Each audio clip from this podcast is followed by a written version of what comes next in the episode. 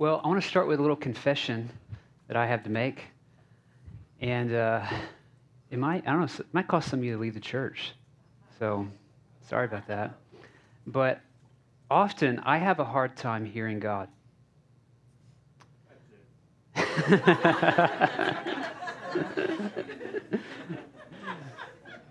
Thanks, Tom. I do. You know, occasionally, uh, it, this happens more with my family, but uh, you know, my family will call me or text me and say, "Hey, you know," usually it's when something bad happens, and can you pray? Can and sometimes uh, I get the feeling that people think I have this like special bat phone connection to God, and that there's this red phone I can go pick up, and God's on the other end of it, and that somehow He hears my prayers better than your prayers, or that sometimes I hear Him better than you. Um, certainly, there's a I'm practiced in hearing God, and and it's part of my job and calling. But um, but there's a lot of times where I'm like, Lord, I don't know. I, you know, there's times in my life where I don't sense His presence. There's times where things don't make sense to me. Um, there's times when we look in the future uh, if you know Strengths Finder, that test, one of my top strengths is future. And I, I, love the future and I love looking forward. But even in looking in the future, there's times where like, I don't know if God's hand is in this or not. And we're just trying to figure it out. There's times in the present we're looking like, man, where is God right now? You know, maybe, maybe that's where you're at. Like there's something going on right now and you just don't sense his presence. You don't know what God's up to. You can't hear his voice. Maybe you're in a wilderness and you're just like, right now, something's not right, and I don't know where God is. Or maybe in the past, it, um, like look at something that happened in the past, and you don't really, you can't see God in the past in the rearview mirror. Out of all those three, hindsight is 2020, and for me, it's easier to see God in the rearview mirror than in, through the windshield. But um, I want you to think about that. How how do you sense God's presence? How do you sense seeing Jesus?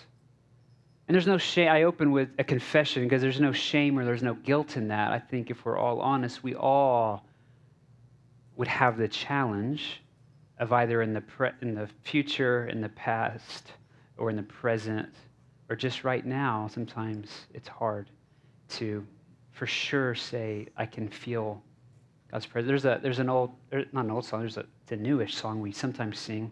And my favorite line in it is this prayer, let us become more aware of your presence. I love that, um, that song. Because often I'm praying, Lord, help us to become aware of what you're doing. Just open our eyes. We're going to talk about that today. Before we jump into it, uh, I'm going to do something we've never done before. We're going to do a, a prayer exercise. Um, and it might seem weird to you, if it seems weird to you, I want to point out you came to worship at a storage facility. and it's probably less weird than that. So um, we're, we're going to, in a moment, uh, um, we're going to, here, let's put this prayer on the screen. Now I'll read it to you so you, you know what you're getting into. I uncovered this this week. I don't know who wrote it, but I, it's wonderful. And it, it says, Jesus, my risen Lord as you did for your disciples in Emmaus.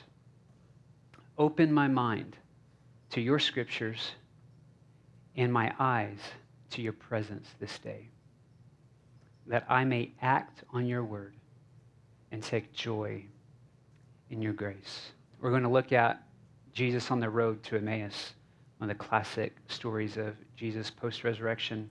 I want to um, pray this prayer together three times. I know God hears it the first time, but sometimes I'm thick and I need it to enter me three. I need to repeat things to get through my thick skull sometimes. So, what I want you to do is, um, is close your eyes, and I want you to just kind of reset. Maybe adjust your posture. Uh, maybe you need to let go of some worries or a grocery list and just be still. If it would help you to just take a deep breath and hold it and release it, that's usually what I do. Invite you to do that right now.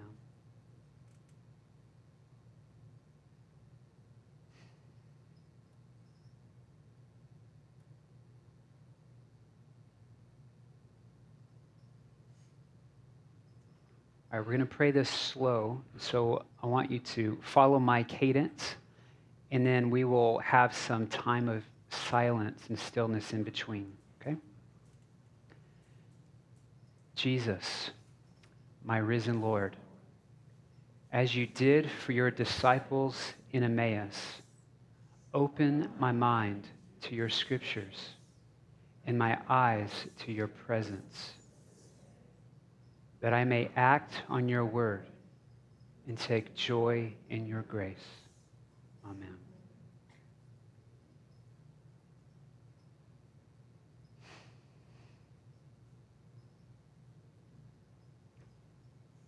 Jesus, my risen Lord, as you did for your disciples in Emmaus, open my mind to your scriptures and my eyes to your presence this day, that I may act on your word and take joy in your grace.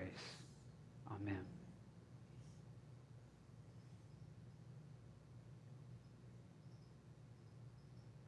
One more time. Jesus, my risen Lord, as you did for your disciples in Emmaus, open my mind to your scriptures and my eyes to your presence this day, that I may act on your word and take joy in your grace. Amen. Uh, one reason why I wanted to show you this is I kind of intuitively pray some version of this every time I open the scriptures. Just, God, I need you to shine light. Help me understand. Because if I'm approaching this with my intellect or my reasoning, I'm just one, I'm, you know, 2,000 years, 21 centuries away from a lot of this text. And I'm Western, postmodern American, and I need your spirit to do what his job is, which is to shine light on the scriptures and to reveal Jesus to me. And almost every time I either pray something slowly or just in two seconds, I just let that be the desire that comes from my heart to God's heart. And it is, if, it, if there is one tip or trick I could offer you in um, reading the scriptures and seeing Jesus, it's praying something like this. So if you want to, we'll leave it up here. If you want to take a picture of it, or if you want me to send it to you, I'd ha- be happy to email it to you. Maybe we'll put it on the interwebs so you can get it. Let's go to Luke 24. We're going page 885 if you use the Bibles around you. We're going to read um, this incredible encounter that the risen Lord has with two disciples who are um, a little blind and mostly discouraged and without hope. In slow of heart. Jesus will call them slow of heart, which has to be encouraging. So, Luke 24, we'll start in verse 13. Uh, this is resurrection morning. So, last week we looked at, from John's account, how Jesus um, revealed himself to Mary Magdalene at the tomb in the garden. And same day, Resurrection Sunday, here's what happens. That very day, two of them were going to a village named Emmaus about seven miles from Jerusalem. And they were talking with each other about all th- these things. Um, and I, I, want you to, as we read, to, to watch for this thread of these things, that, that phrase. Um, they were talking with each other about all these things that had happened. While, while they were talking and discussing together, Jesus himself drew near and went with them but their eyes were kept from recognizing him. And he said to them, What is this conversation that you are holding with each other as you walk? And they stood still, looking sad. Then one of them, named Cleopas, I call him Cleo, answered him, Are you the only visitor to Jerusalem who does not know the things that have happened there in these days? And he said to them, What things? And they said to him, Concerning Jesus of Nazareth, a man who was a prophet, mighty in deed and word before God and all the people, and how our chief priests and rulers delivered him up to be condemned to death and crucified him. but we had hoped that he was the one to redeem Israel. Yes, and besides all this, it is now the third day since these things happened. Moreover, some women of our company amazed us. They were at the tomb early in the morning, and when they did not find his body, they came back saying that they had seen a vision of angels who said that he was alive. Some of those who were with us went to the tomb and found it just as the women had said, but him they did not see. And he said to them, O foolish ones, and slow of heart, to believe all that the prophets have spoken. Was it not necessary that the Christ should suffer these things and enter into his glory? In beginning with Moses and all the prophets, he interpreted to them in all the scriptures the things concerning himself. It's one of my favorite verses there. So they drew near to the village to which they were going. This is fascinating. He acted as if he were going farther. But they urged him strongly, saying, Stay with us, for it is toward evening, and the day is now far spent. So he went in to stay with them. And when he was at table with them, he took the bread and blessed it and broke it and gave it to them. And their eyes were opened and they recognized him. And he vanished from their sight. They said to each other, Did not our hearts burn within us while he talked to us on the road, while he opened to us the scriptures? And they rose that same hour and returned to Jerusalem. And they found the eleven and those who were with them gathered together, saying, The Lord has risen indeed and has appeared to Simon. Then they told what had happened on the road and how he was known to them in the breaking of the bread. This is the word of the Lord. I want to um, show you verses 13 through 19. And this, uh, this section of text makes me laugh whenever I read it and understand it, and as um, the Spirit shines light on it. And I hope that you can find some humor in this. Um, it says, That very day, two of them were going to the village about seven miles on a road trip. They're talking about these things. Um, and Jesus draws near, comes with them. They don't know it's him. Let's go to the next slide here. And he said, What are you talking about? And they looked sad. And one of them said, Are you the only visitor to Jerusalem who does not know the things that have happened there in these days? And he said to them, what things? They're his things. It's his life mission. These things they're talking about are his things. And they, they are the things that were prophesied in Genesis 3 when um, God spoke to the serpent and, and, based, and said the gospel, preached the gospel to the serpent for the first time. It was this, and you, would, you could argue uh, that all of human history was leading up to this point of Christ's work on the cross on Mount Calvary. Uh, the most important things in all human history are is what they're talking about in Jesus right after he had accomplished all of that, which is quite a feat. Shows up and acts like he doesn't know what they're talking about and says, What things?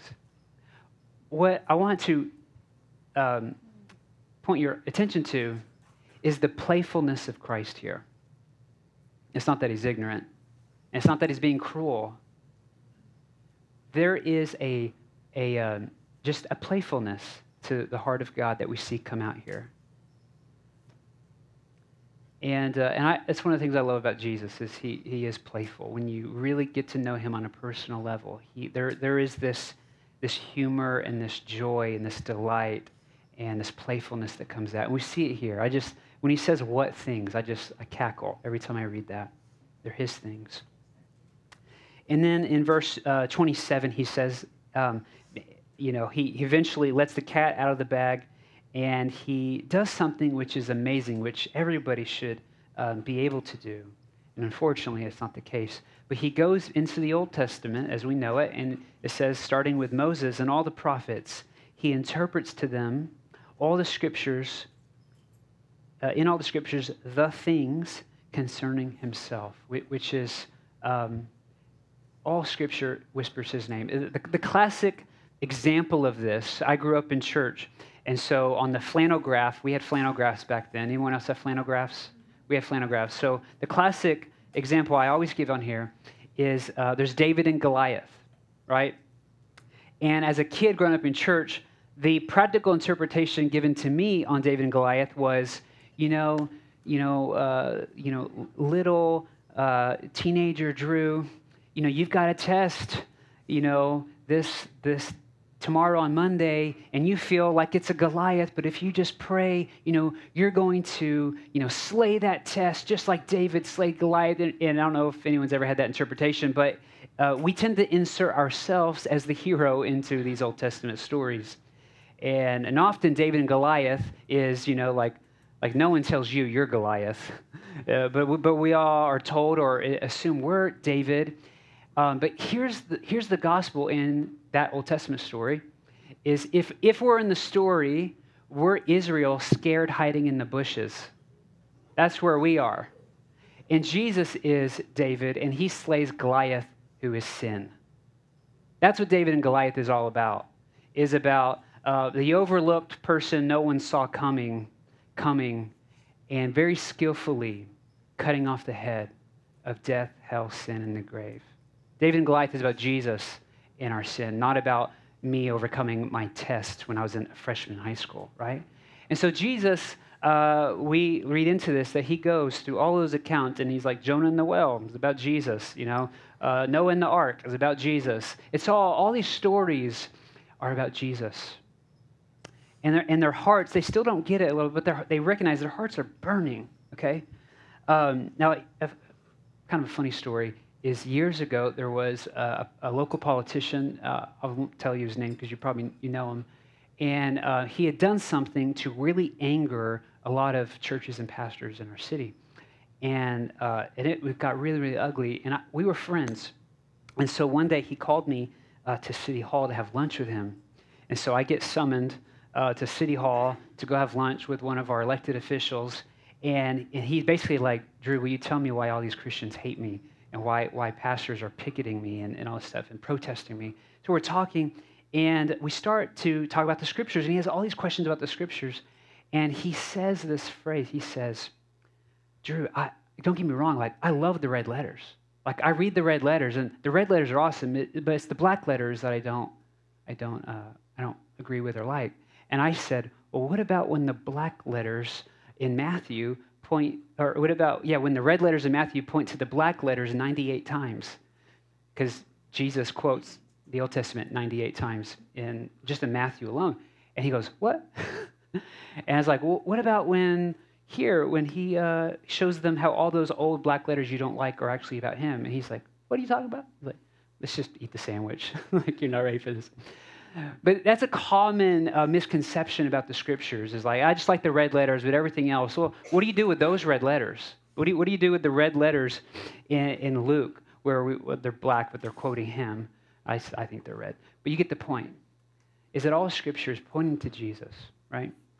That's just a little thing out there. Let's, let's keep going. This, and, and here's the point that I want to just drive home to you verses 28 and 29. Um, what I want to show you here, and this is what this means for us 2,000 years later. They were drawing to the end of, to near the village.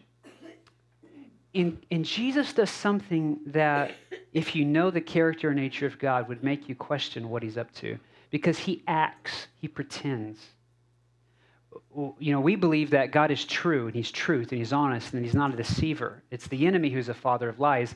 But Jesus does something uh, that's not exactly truthful in this situation. He acts like he's going somewhere that he has no intention of going, which is a little out of character of God. But, but you have to, why is he acting like he's going further? If I were to title this message, I would say, He acted, but they urged. What, what I believe is that Jesus is inviting them to invite him into their life. You know, he's not deceptive in nature. He wouldn't pretend. To, but what he's doing is he's, he, he's encouraging them to say, We want you to come with us. We're, we're, we're inviting, we're giving you permission to come into our home. And, that, and so this is just kind of fun. Again, he's playful and he's acting and he's, um, he's leading them. They urged him strongly that stay with us. And so he went in to stay with him. Now, to, to illustrate this, I want to share a different scripture that has nothing to do with this, okay? Um, it's a great, great little verse in one of my favorite epistles or letters, Ephesians 1, verse 3. Uh, it, it's this kind of opening remark that Paul says to the church in Ephesus. And uh, he says, Blessed be the God and Father of our Lord Jesus Christ,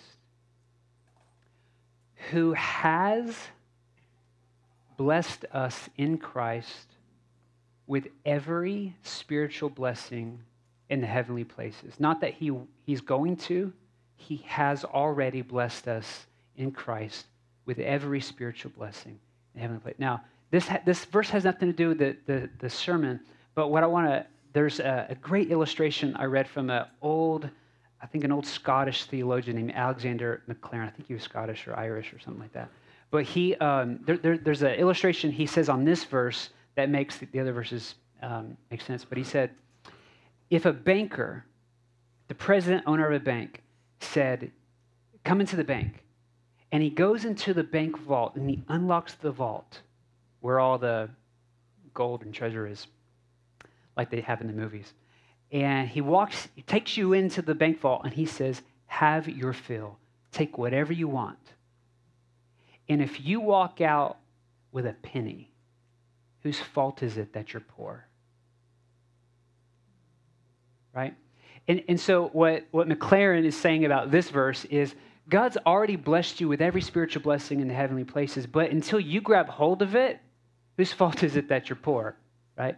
And I think this is similar to what Jesus is doing on the road to Emmaus. He acts like he's going on because it's important that the disciples grab hold of the spiritual blessing that is in front of them. I mean, he's next to them, but they don't know it. They, they have to intentionally urge him strongly, welcome him in, open the door of their hearts to let the King of Glory come in. Like that, that that's an action on their part. It's initiated by him, but they have a responsibility to say, Come in, right? If, if the King of Glory opens the bank vault and says, You can have whatever you want, and if you walk out with a penny, whose fault is it that you're poor? You have to lay your hands upon the blessing and say, I want it, I welcome it, I'll take it. Right? And I think this is the big idea of the passage. Some of you are like Cleopas and his friend on the road to Emmaus. You're, you're sad.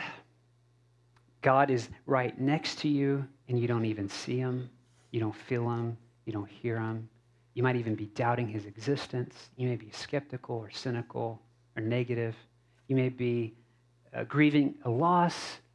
Uh, you, you may be saying, these things that have happened don't make sense. Like Cleopas, their hope is deflated. You may have a broken dream, or you may have something you hoped in that didn't happen, that didn't pan out the way you thought it should have panned out, and God is with you, but you have no idea that God is with you.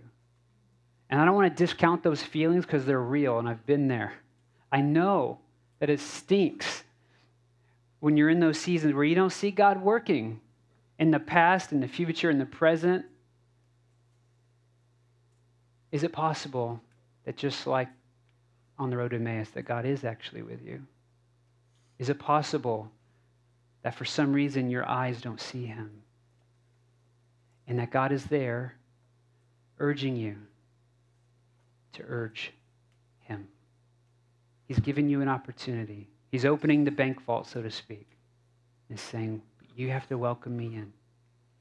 You have to, uh, Jesus will say, ask, seek, knock, action words, right? He stands outside of the church in Revelation. I stand at the door and knock. If anyone will hear my voice and open the door, I'll come in and, sup with him. I'll fellowship with him, which is what he does. He's knocking at the door um, of Cleo and his friend, and he wants them to open the door, and he actually does come in and uh, share table with them. This is the, the, the last verses here, verses 30 through 35 is uh, we see this, this um, the rhythm of the Lord's Supper. He's at table.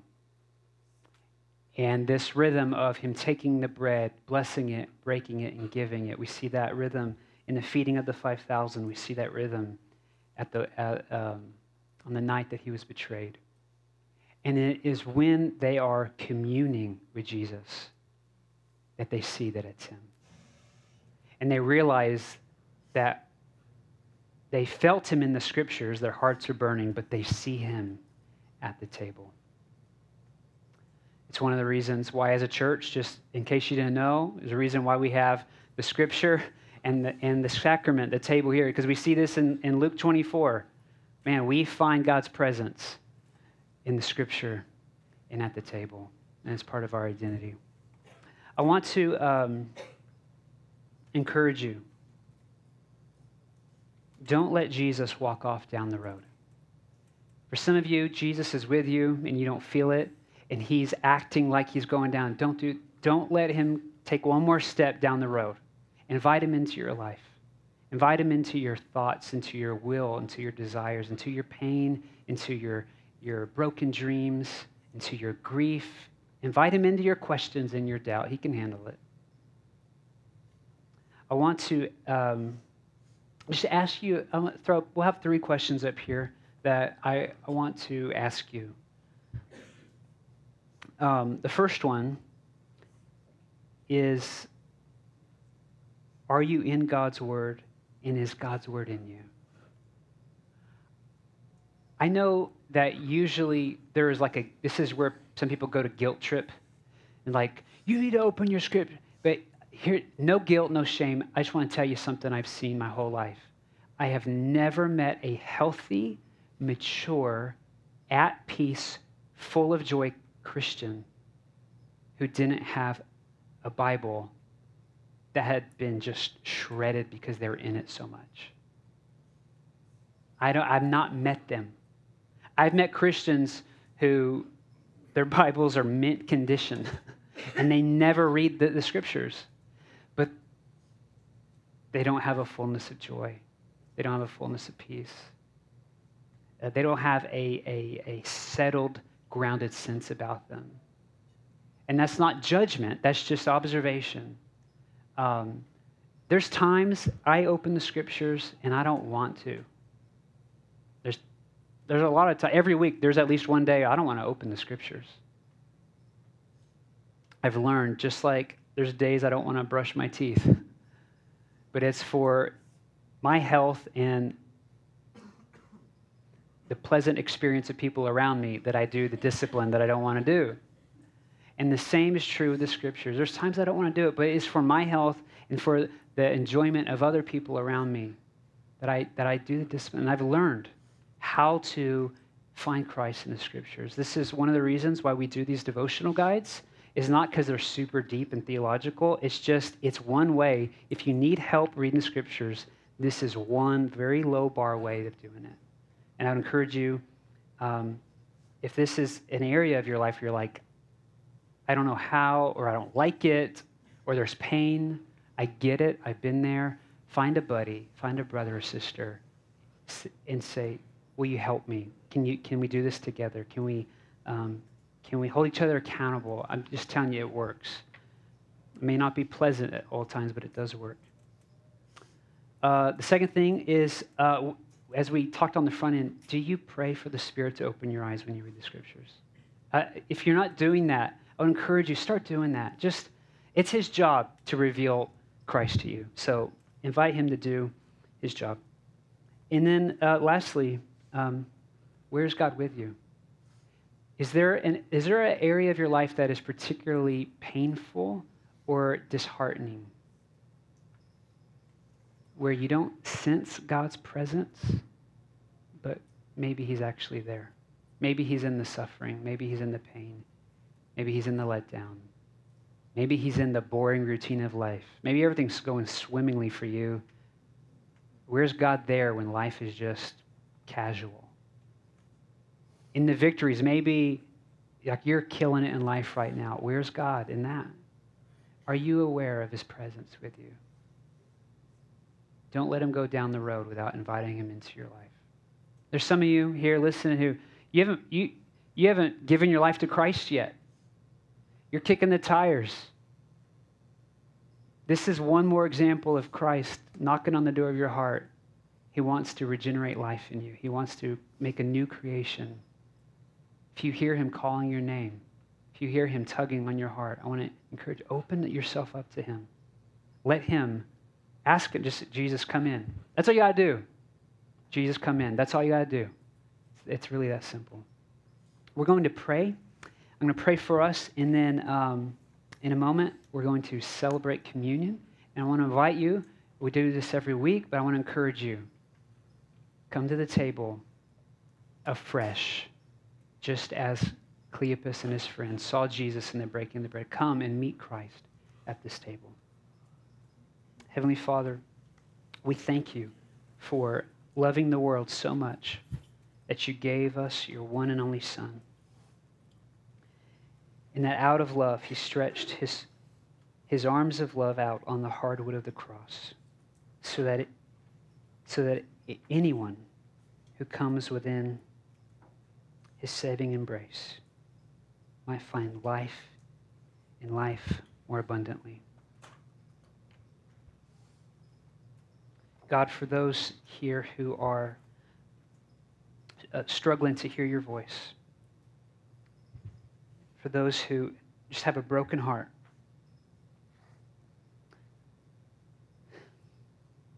God, I ask that today you would come beside them and that you would cause their hearts to burn within and that you would reveal yourself to them in the bread and in the wine. For our friends listening in who are here, who don't know you intimately, Holy Spirit, we pray for you to come. We welcome you and invite you to do your job. Come and have your way in us. Dwell richly in our hearts, in our minds, in our thoughts, in our feelings, in our discussions, in our wills, in our plans. Come, Lord Jesus, come. It's in the name of the Father, Son, and Spirit we pray.